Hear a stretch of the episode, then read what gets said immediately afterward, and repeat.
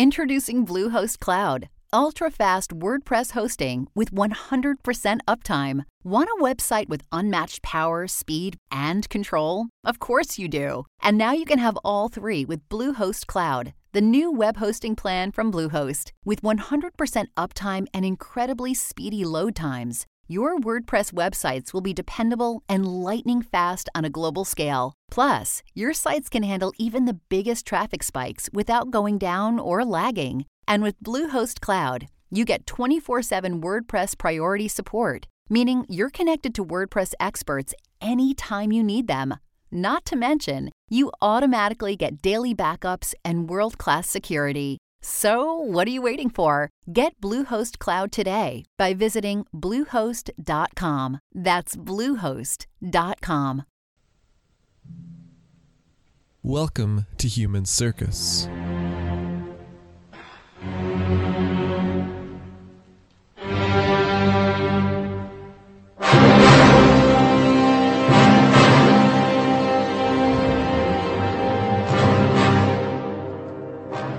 Today, in keeping with the late October spirit, it's a medieval traveler who did indeed wander, who did not stay at home. He had no choice in that matter, and we'll get to that. But his travel is not the focus of the day. As this is the Halloween season, I thought, as I have in previous years, that I'd cover something appropriately spooky. This time, that takes us to the 14th century Icelandic saga of Grettir the Strong, opening up a rich new vein of names and terms, for me, despite my best efforts, to mispronounce. Our saga was recorded in that 14th century and survived in four 15th century vellum manuscripts but it was drawn from earlier sources. Earlier sagas of Icelanders, or oral sources. The 13th century Book of Settlements, describing the Norse settlement of Iceland, and other works. From them, it portrayed many historical figures and events, attested to elsewhere. And also, as you'll hear some of, a few presumably ahistorical supernatural ones, the stuff of folklore and legend. The saga was recorded in an Iceland ruled by the Norwegian king, but it was set in one which did not have a king or standing army. There was a well established legal system, however, one by which individuals might bring forward suits for damages and injuries to property possession, body, and reputation. Fines might be decided on by a jury. Blood vengeance might be taken. Or, as will happen to our protagonist, outlawry, exile, either for a set term or indefinitely. Stripped of all rights and status, a person receiving such a judgment might choose to eke out an existence in the inhospitable inland regions, away from society, and vulnerable to being slain without penalty.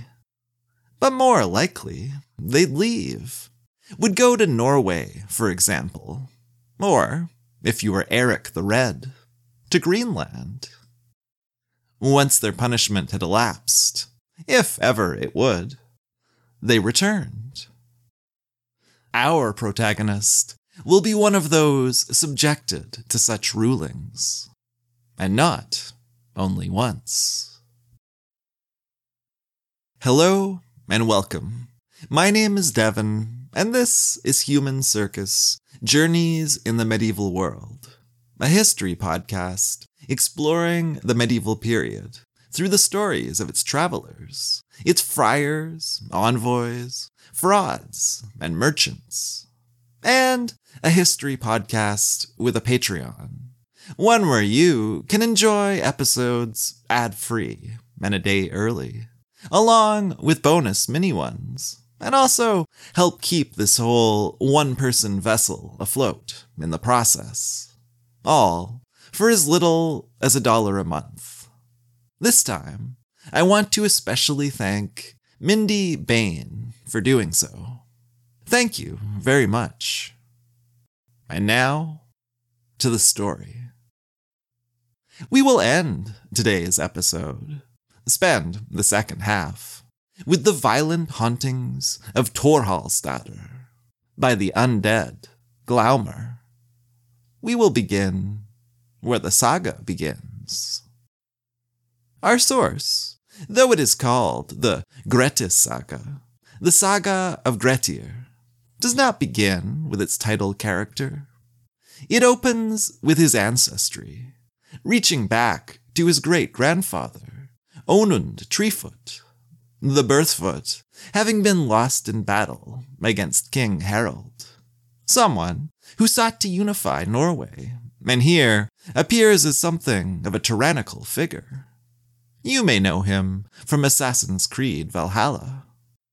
It speaks of Onund in the strife that followed, and spurred him on to sail for Iceland, a microcosm of the ninth century migration from Norway and elsewhere that saw 10 to 20,000 take up homesteads in their new land.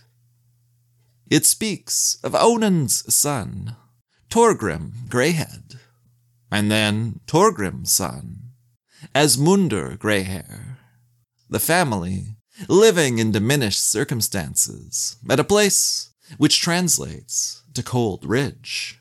Onund, having come late to find land after staying to settle his affairs in Norway. It speaks of Asmundur's son, our protagonist, Grettir Asmundarson, alive in the years when the Christian conversion was only young, but still rendered him a figure out of time, a hero who did not fit. Grettir's life does not begin as a horror story, or if it does, it is only in the most mundane sense possible. He is a difficult child, antagonistic both in words and deeds. He clashes with his father, who is not fond of him, and when forced to work, he makes it not worth the effort to force him to do so. Maybe lazy, maybe defiant, maybe just arrogant or easily angered.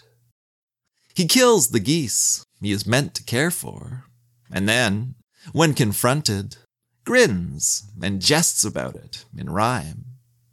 He is given to such boyish tricks that may have been more charming in their original context, but now certainly read is verging on the unhinged. Flaying the back of a horse, for example. Maybe there's more of his difficult relationship with his father in those deeds than it first seems. Maybe not. Of his other son, the father says he thinks he will make a good farmer. Of Grettir, that he will be a strong and ungovernable man. Grettir infuriates, not just in what he does, but also in what he says. He speaks in quips and rhymes, often ones with double meanings. He angers those around him, and clearly can be cruel. But he's also oddly funny. When his father speaks to him of the horses, he responds that many lack wisdom, even those from whom you expect more. Seeming, to his father, to also speak of the horses, but more likely actually talking about his father. When his father pats a horse's back and is just about to discover that the skin has been flayed away as it slides from the body, Grettir remarks that the expected happens, and also the unexpected. Grettir is in his mid teens when he gets in an argument with a farm worker over ownership of a lost bag. It's unclear in the telling if it's really Grettir's or not. If he truly believes it to be his, or not. But either way, he kills the man with their own axe. The punishment? Three years as an outlaw. His father arranges for him to be taken on by a trading ship, but will send no weapon with him, correctly thinking he will do no good with it. Nothing given, replies Grettir, nothing owed. His mother sends him off with a fine looking sword, correctly thinking he will have need of it. Many wish him farewell, but few a safe return. On the trading ship, Grettir's behavior is, very much as you'd imagine, intolerable. He lies about doing nothing, mostly spending his time with the captain's wife, while the rest of those aboard struggle with the rough seas. And if that wasn't enough, he constantly composes insulting rhymes about the rest of them. It's only with the intervention of the ship's owner that they do not put him overboard. But there's more to him that starts to emerge. A startling physical capability demonstrated before departure when he lifts an enormous boulder. A feat that will connect him to local rocky landmarks. And then, when he is actually convinced to work, mostly by reference to what that captain's wife will think of him, a near otherworldly endurance in bailing out the ship that outlasts all others aboard. For the rest of the crossing, he is ever helpful, and the others ever thankful. It marks a bit of a turning point in his story, and also an indication that this is not a static character. He's going to grow, and at times to gain your sympathy. When they reach land, an island off the coast of Norway, the rest travel on, off the island, and out of the narrative. But Grettir does not. He stays there with Thorfinn, the lord of the island, for a while, giving no sign of leaving, not really aggravating his host like he has others before, but not exactly endearing himself either. He stays long enough for a few important events to occur.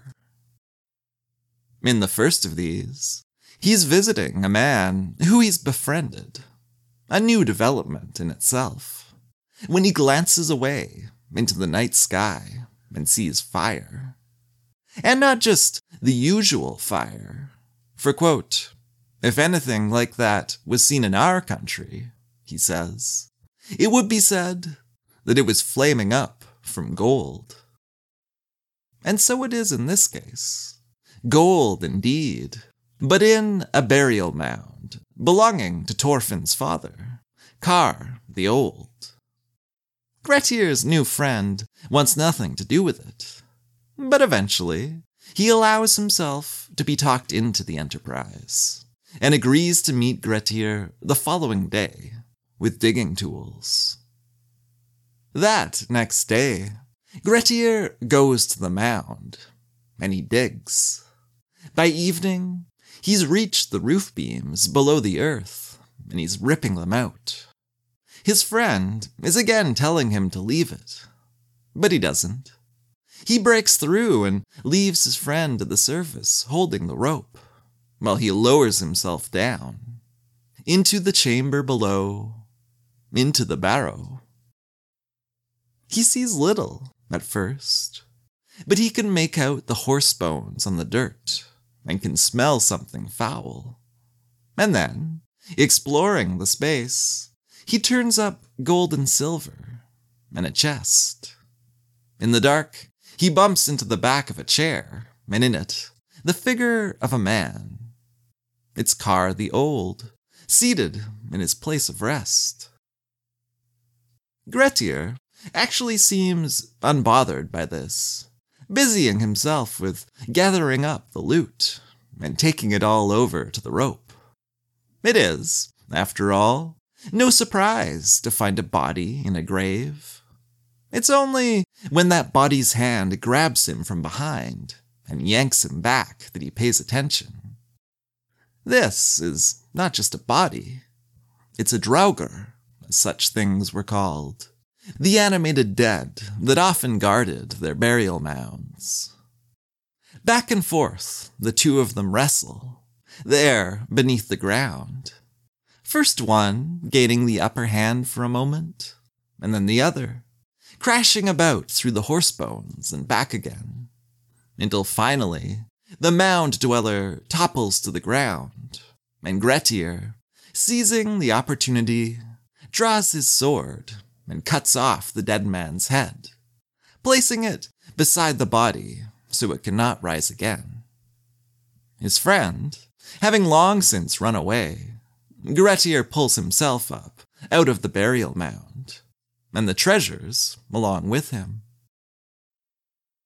Twice more, Grettir will prove himself on Thorfinn's island, earning a real friend and benefactor in his host, with feats of physical power and also trickery. He'll single handedly fool and then defeat a boatload of marauding berserkers who come when Thorfinn and his men are away. And he'll fight and kill a cave bear by himself. But then he'll duel a man who has offended him. He doesn't need to do this. He doesn't need to opt for violence. Could just, as his friend urges him, accept the settlement offered to appease him, as is standard and accepted in this society. But he does. He does kill the man, leading to a chain of events that are going to send him out of Norway and back to Iceland. No individual seems capable of standing against him, but even he cannot hold back the broader forces of society. This killing initially brings the Jarl and the deceased's brother both against him. Only the intervention of Thorfinn and other sympathetic voices manage to satisfy the Jarl, and the brother isn't satisfied at all. The brother ambushes Grettir in the street, wounding him with an axe. So Grettir kills him too, as well, with the aid of a companion, as five others. Now the Jarl is really enraged, because even if you can claim defense, you can't just keep slaughtering people, not without repercussions. The Jarl expresses regret that Grettir didn't simply die in the attack himself, along with the concern that more men will now die as a result. And indeed, they do. There is, of course, a third brother and he and his friends catch Grettir alone, smashing in the door where he drinks and rushing at him. Grettir drops back into a corner, fending them off with his shield, killing one, and then pushing the others back, killing another. He cuts off both the brother's hands and then kills him too. A fourth assailant escapes to run and tell the Jarl and the Jarl, who has connections to this family through one of the dead brothers, will not allow himself to be persuaded this time. Not by Thorfinn or anyone else. It all comes down to an armed confrontation between the Jarl and his men on the one side, and Grettir, Thorfinn, and their supporters on the other.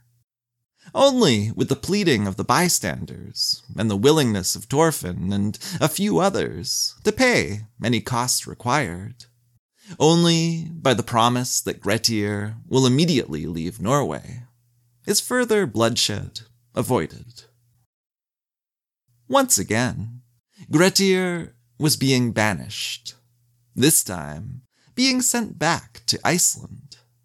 Once again, on a merchant ship but this time with a much warmer send off, with gifts and the promise of friendship from Thorfinn, and with a newly won reputation for being courageous and strong, if also a man around whom trouble and death tended to congregate. After this quick break, we'll go back to Iceland with him, and we'll get to the story of the haunting of Torhallstadr, the risen dead, and the curse that came of it.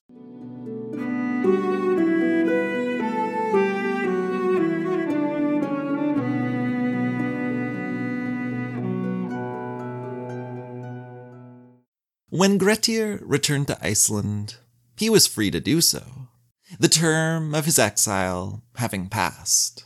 And he found more affection on his arrival than he had at his departure. When he returned, it was with new standing, renown, and confidence. But this wasn't all for the best. He'd lost his laziness, if that was really what it was but not so much his belligerence. That tendency toward confrontation, which drove him even to seek out and fight a boy who'd once beaten him at a ball game. Then a boy, now an established and well thought of farmer. He looked for opportunities to test himself and his strength, and sometimes he found them.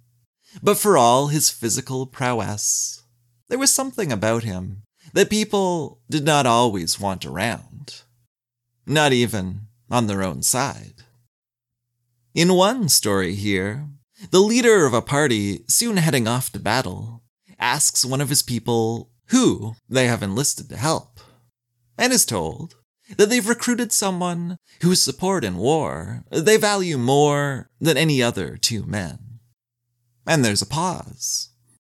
And then the leader says, then this must be Grettir that he speaks of. His suspicion confirmed, the leader acknowledges that Grettir is probably unmatched in arms. But the problem is his luck. Something of a theme to this saga. I do not think it will last, he says, and you should not have unlucky men on your expeditions. He shall not go at all if I have my way. And he did have his way. For Grettir would not go along. He would only realize later that they had ventured off without him. He would try to instigate a fight when they returned, partly out of anger at being left behind, an aggrieved sense that he had been insulted, partly out of that pressing desire to test himself. He continued to search for opportunities to do so. And in the troubles at Torhallstad, Torhallstadr in the Icelandic, he found one. Torhallur was a respectable farmer, and quite a wealthy one, particularly in livestock. But he had been going through a difficult time and sought help from a man known to offer practical advice. There were hauntings on the farm, he told the man. An evil of some kind. And it had become impossible to hold on to shepherds. For under such circumstances, none could be found to tend his sheep for long. For this problem, the man had a recommendation. Someone who many found disagreeable, but who was unmatched in size and strength. And no, this was not actually our Grettir. This was someone named Glaumer, who had arrived from Sweden the summer before. He would surely take up the role as shepherd, if anyone would. And so he did, agreeing to join Torhallur at his farm that winter. He was not afraid of ghosts, he said. It might even make the work less boring.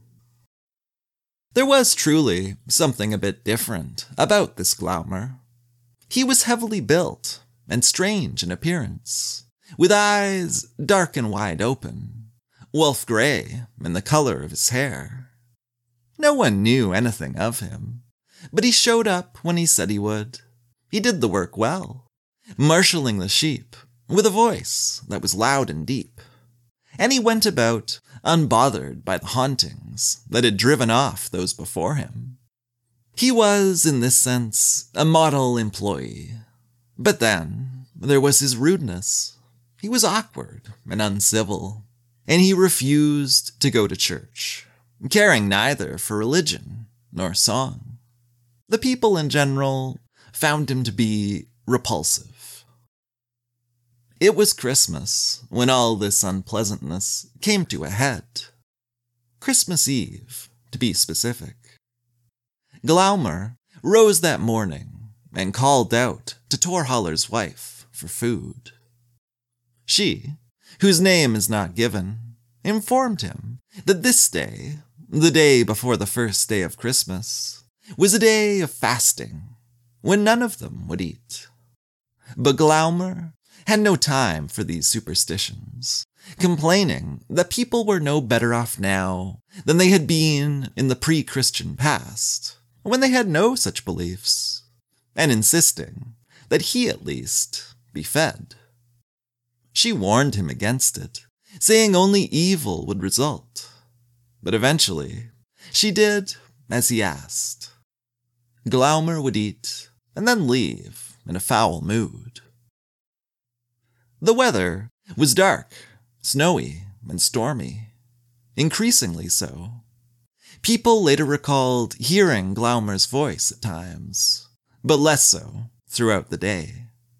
By evening, there was a full blizzard, and by nightfall, the surly shepherd still had not returned. Not after church service, when there was talk of going out in search of him. Talk that was quickly quieted, given the conditions. And not by Christmas morning. Only then did they go out to look. Sheep were everywhere, scattered about by the weather some of them up into the mountains. In the high valley, the searchers found trampled snow and signs of violent struggle that had torn up earth and stone. Then they found Glaumer, dead, blue, and enormously swollen. They also found large tracks leading away with great splashes of blood. The shepherd had fought with the evil creature that had long haunted the farm, they concluded. And though only one body was to be seen, both must have died. At least some good had come of it. As for Glaumer's large body, they tried that day to bring it down from the valley, but they couldn't, only getting him part way, for the remains were uncannily heavy. They tried again, on the second day of Christmas, using draft animals. But even then, they could not bring him all the way to the churchyard. On the third day, a priest came along with them. But this time, they could not even find the body, presumably because of the snow. On the fourth, the priest refused to again come with them. They gave up on bringing Glaumer down and buried him there where he lay, beneath a pile of stones. It was not long before they knew that he did not rest peacefully, and that they had just exchanged the previous haunting for that of Glaumer. The dead shepherd was seen on the farm, sending men who saw him into faints or out of their wits. He was heard on the rooftops, riding the ridges at their peaks, and beating his heels on either side. He was feared, and even those with business there would not go up into the valley. That spring, Torhallur again found workers for his farm, and again he recruited an especially powerful man, one named Torgot, recently arrived by ship and said to have the strength of two men. Like Glaumer before him, he confidently proclaimed that he would not be put off by some little phantom and would not allow it to affect his work. Like Glaumer, he took over the sheep when winter came. Torgot seemed ideally suited to the role once he'd started. He was a capable shepherd and got along well with everyone.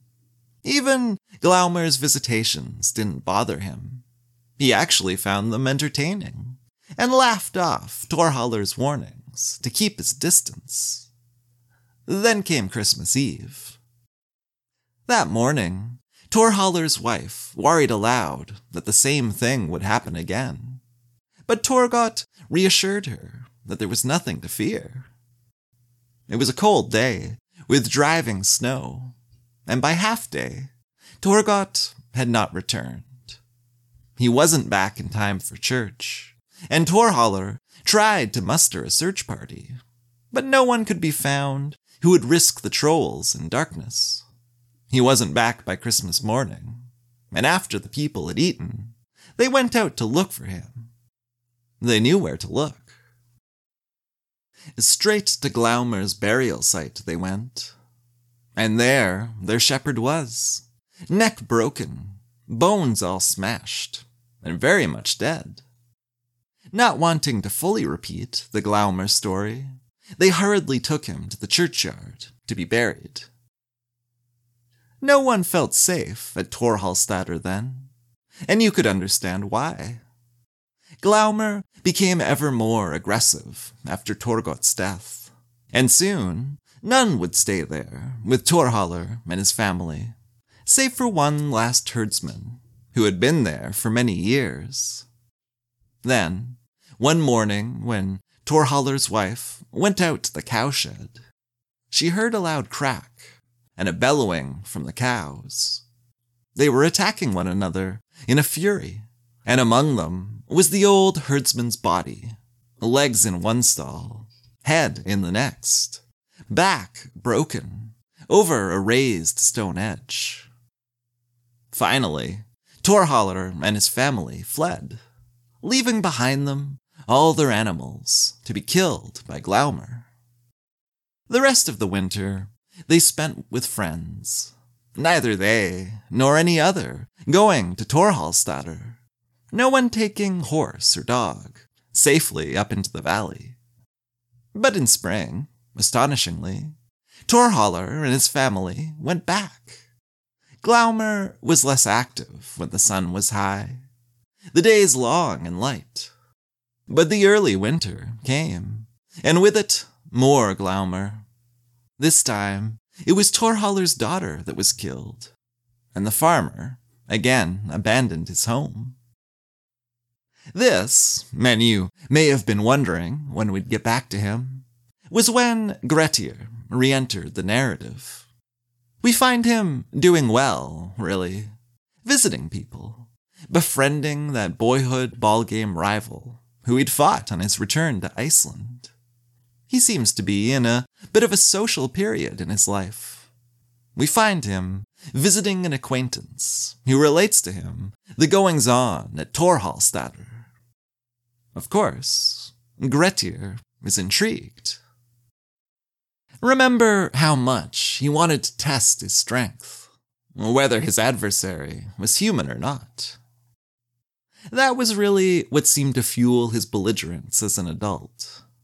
Now, as he spoke with his friend about the Draugr that haunted Torhallstatter, he saw such a chance. His friend argued against the idea, saying it was a threat to his good luck, another reference to his very finite fortune. He said that only evil came from evil, such as Glaumer. But Grettir would not be dissuaded and off to Torhallstatter he went.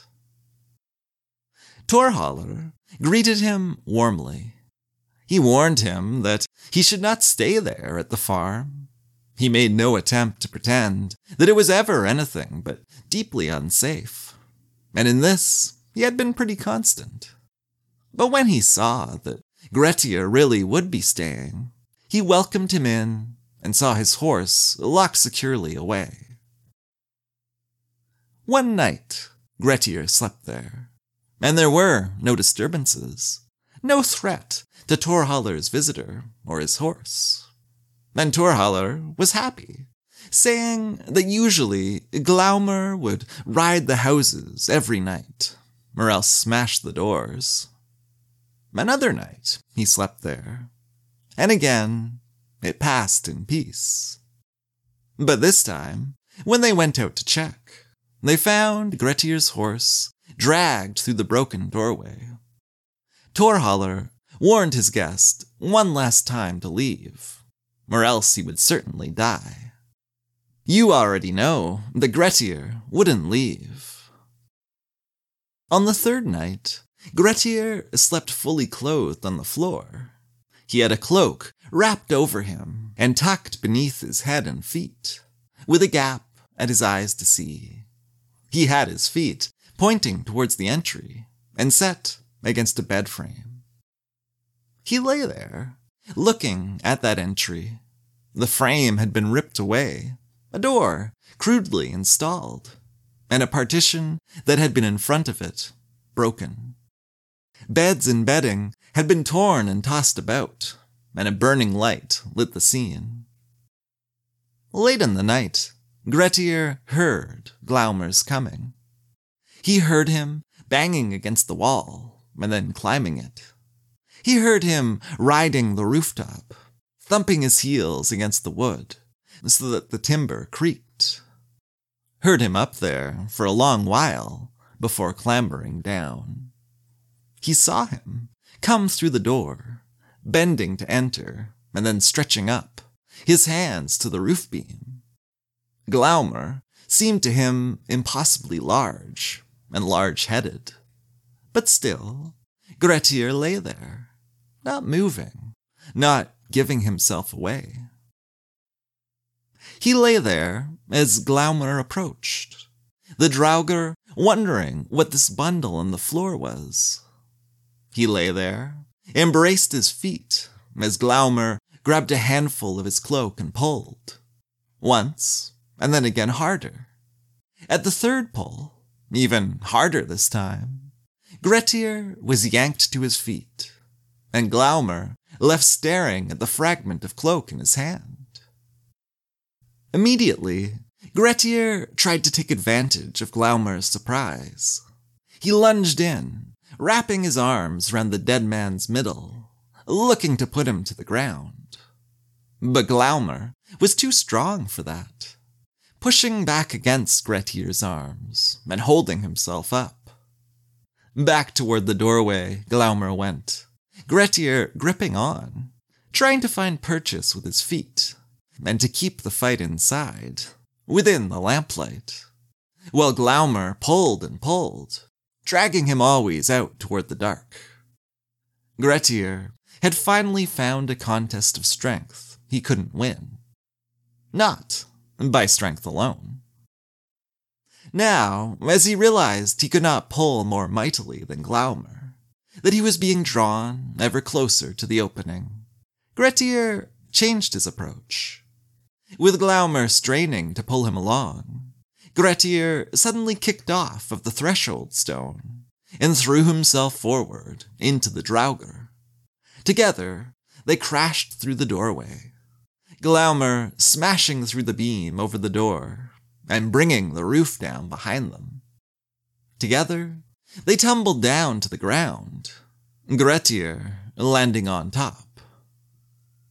Outside, the moon was flickering between the clouds, and just then its light shot through clearly, fully illuminating Glaumer's staring face. It was, Grettir would say, the only thing that had ever scared him. Exhausted from the struggle, and transfixed by Glaumer's eyes, his strength abandoned him entirely, and he lay between life and death. He could only listen helplessly as Glaumer, who had more evil power within him than any other Draugr, began to speak. You have been very determined to meet me, Grettir, he said. But it will hardly surprise you if you do not get much luck from me. I will tell you this. You have acquired by now only half of the strength and vigor which you were destined to get if you had not met me. I cannot take away from you what you already have, but I can see to it that you will never be stronger than you are now. And yet, you are strong enough, as many will find to their cost. Up until now, your deeds have brought you fame. But from now on, outlawry and slaughter will come your way, and most of your acts will bring you ill luck and misfortune. You will be made an outlaw and forced to live by yourself. I also lay this curse on you. You will always see before you these eyes of mine, and they will make your solitude unbearable. And this shall drag you to your death. When Glaumer finally finished speaking his curse, Grettir was at last able to regain his strength, to rise, draw his sword, and cut off Glaumer's head. He and Torhallur burned the Draugr's body. They gathered up the cold ashes in a skin bag and buried them at a place far away from all paths of men and pasture of animals. In the aftermath of his deed, the people of the neighboring farms hailed Grettir for his strength and courage. For truly, there was no one in Iceland who could best him. He'd found what he'd wanted, a true match for his powers and abilities. He'd been tested, and he had passed the test.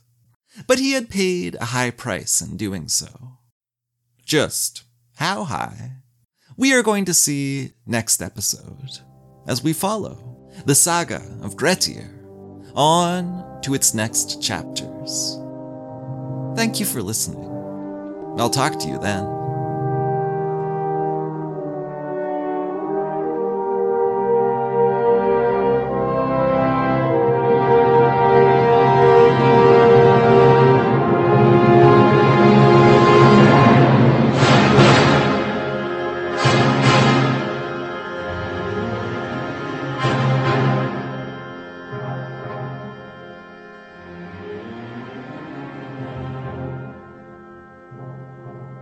Circus will return.